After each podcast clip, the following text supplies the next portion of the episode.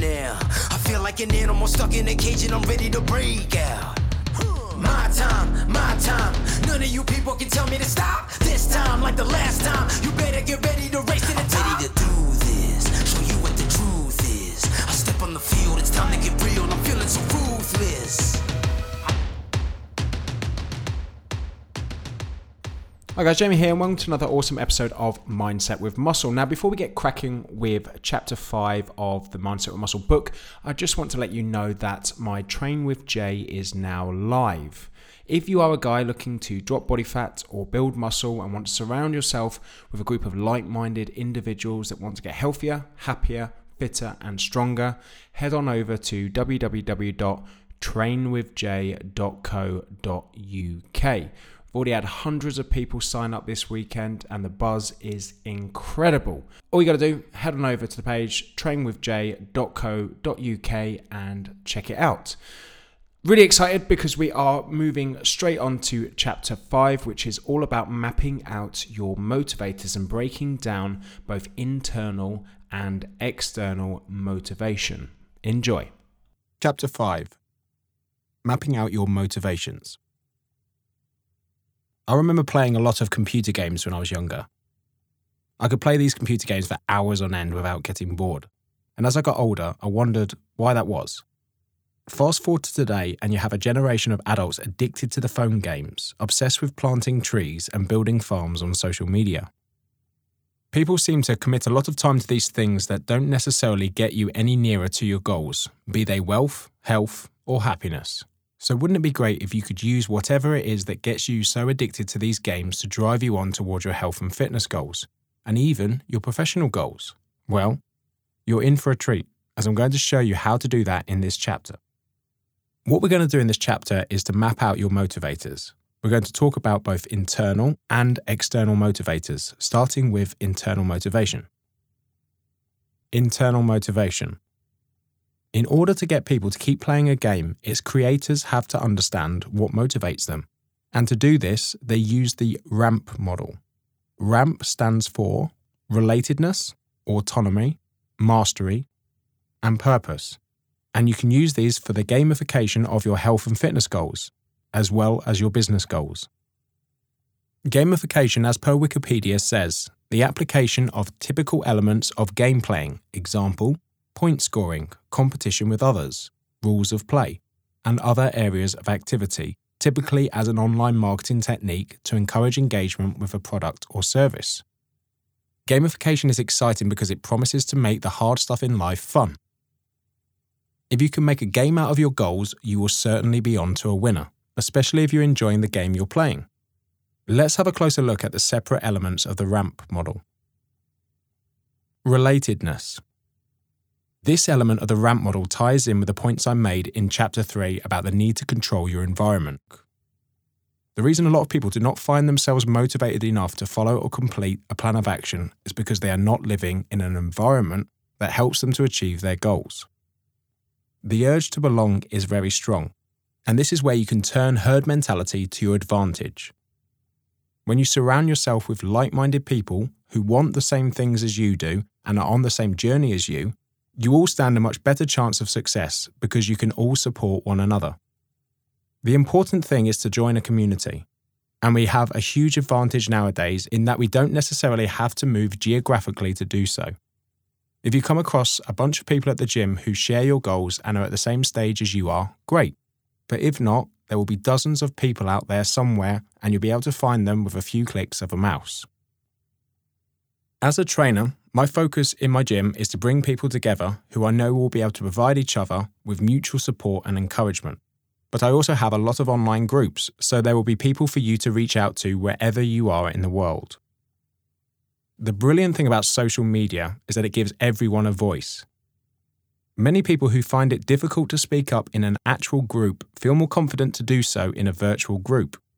It also dispels any notion that you are unique in the problem you have the chances are there'll be others out there who have also struggled with what you find difficult. And who knows, some of them might not live million miles from you. So you could even factor in regular physical meetings alongside checking in daily or weekly with them online to discuss your progress and set yourself challenges. Case study Setting up the Grenade J Academy. When I created a Facebook group called Grenade J Academy, within 10 days I had 1,000 members. One of the ground rules was that everyone who joined had to submit a two minute introduction video. For a lot of people, that was one of the scariest things that they have ever been asked to do, and it took them right out of their comfort zone. But because they knew that everybody who had already joined had done it, it automatically created solidarity, a fantastic community feeling. Another rule is that there is to be no negativity in the group. You can get plenty of that outside, and it's not helpful, so there's no place for it in the group. There's also an expectation that you will contribute to the group, putting into it as much as you get out of it in terms of sharing experiences and tips. Then there are daily themes Motivation Monday, Training Tuesday, Wisdom Wednesday, Foodie Thursday, Free Stuff Friday, Skill Swap Saturday, and Selfless Sunday. They encourage a more balanced approach to fitness and generate a wealth of tips and tricks to help people. And of course, I give all my groups challenges every week. Sometimes that could be about getting them to open up and tell the group about what they're having difficulties with. And this is when you can really see the truth of the saying, a problem shared is a problem halved. A good group usually has a good balance of people, and it may be that there are times where you come across someone who doesn't subscribe to the values of the group and who threatens to undermine the progress you are all making. In those circumstances, you have no option but to ask that person to find a group more suited to their perspective on things. Autonomy. We all like to make our own decisions in life. This is why, if someone else puts pressure on you to lose weight, you are far less likely to do it. Or if you do give it a go, you are far less likely to stay the course. Autonomy is very interesting from a marketing point of view. So many people focus on telling you what to do rather than on showing you what to do to get results. But one thing I learned a long time ago is that while people like to buy things, they don't like to have things sold to them. Some of the top marketers in the world are well aware of this, and this is what is at the heart of, say, Apple campaigns. If you analyze an Apple advertisement, you will notice that they never mention the price or even why you might like to buy the product. No, what they do is they show someone using the product and how their life is improved by having it. You then can't help imagine how much better your life would be if you had one too. And then, of course, you want to buy one. It's a great marketing strategy. And this is exactly the approach I take online and in person with fitness. I show people my life day to day and the results that I get from the regime I am following. This gets people interested not only in what I'm saying, but also what I'm selling so I haven't told anyone to do anything. I've just demonstrated in what is in fact rather a low key way the benefits of what I'm doing. It's the equivalent of the office colleague I mentioned in chapter 3, who didn't tell anyone that they should be losing weight, but simply got on with it himself until he found people starting to ask him for advice. It's open to everyone to become a role model for someone. I tend to take little bits from a variety of people my role model in a business context is Gary Vaynerchuk, and in terms of mindset and marketing, I admire Seth Godin, Tim Ferriss, Peter Sage, Simon Sinek, and Robin Sharma. There are plenty of people, though, who have just one inspirational figure who is a real spur to them. When the going gets tough, they can ask themselves, What would X do? and get a constructive answer. What you need to remember, though, is that even role models are human, and you must accept that they are not perfect and may from time to time do something that you disapprove of, or at least question. Finally, never forget that failure is an important part of autonomy. If you are out there, ploughing your own furrow and genuinely responsible for your own actions, you will stumble sometimes. That's fine. That's how you learn. And if you look into the backgrounds of the people who are your role models, you'll find that they have all had failures in their past, but they've picked themselves up and pressed on. Mastery. Many people have the wrong idea about mastery.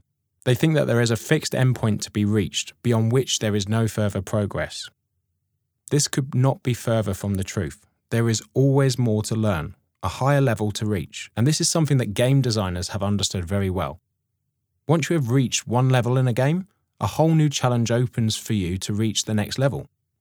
This constant shifting of the goalpost is what maintains your internal motivation. I've been going to the gym for 18 years now, and I never think, okay, that's it, I'm done now. It keeps me motivated to know there is always another level to get to, and that this will last me the rest of my life. The mistake that a lot of people make is to set a short term goal and go at it hell for leather. They end up with whiplash effect. They reach that goal, stop suddenly when they get to the top of that mountain, and realize that it's potentially downhill all the way from there, as opposed to looking around and saying, right, which is the next mountain to climb? There is no such thing as stasis, whatever the context. You don't just get to a certain level of happiness and stay that way, because things change all the time. And with wealth, we know that beyond a certain point, additional millions just don't make any difference. Mastery comes in different shapes and sizes.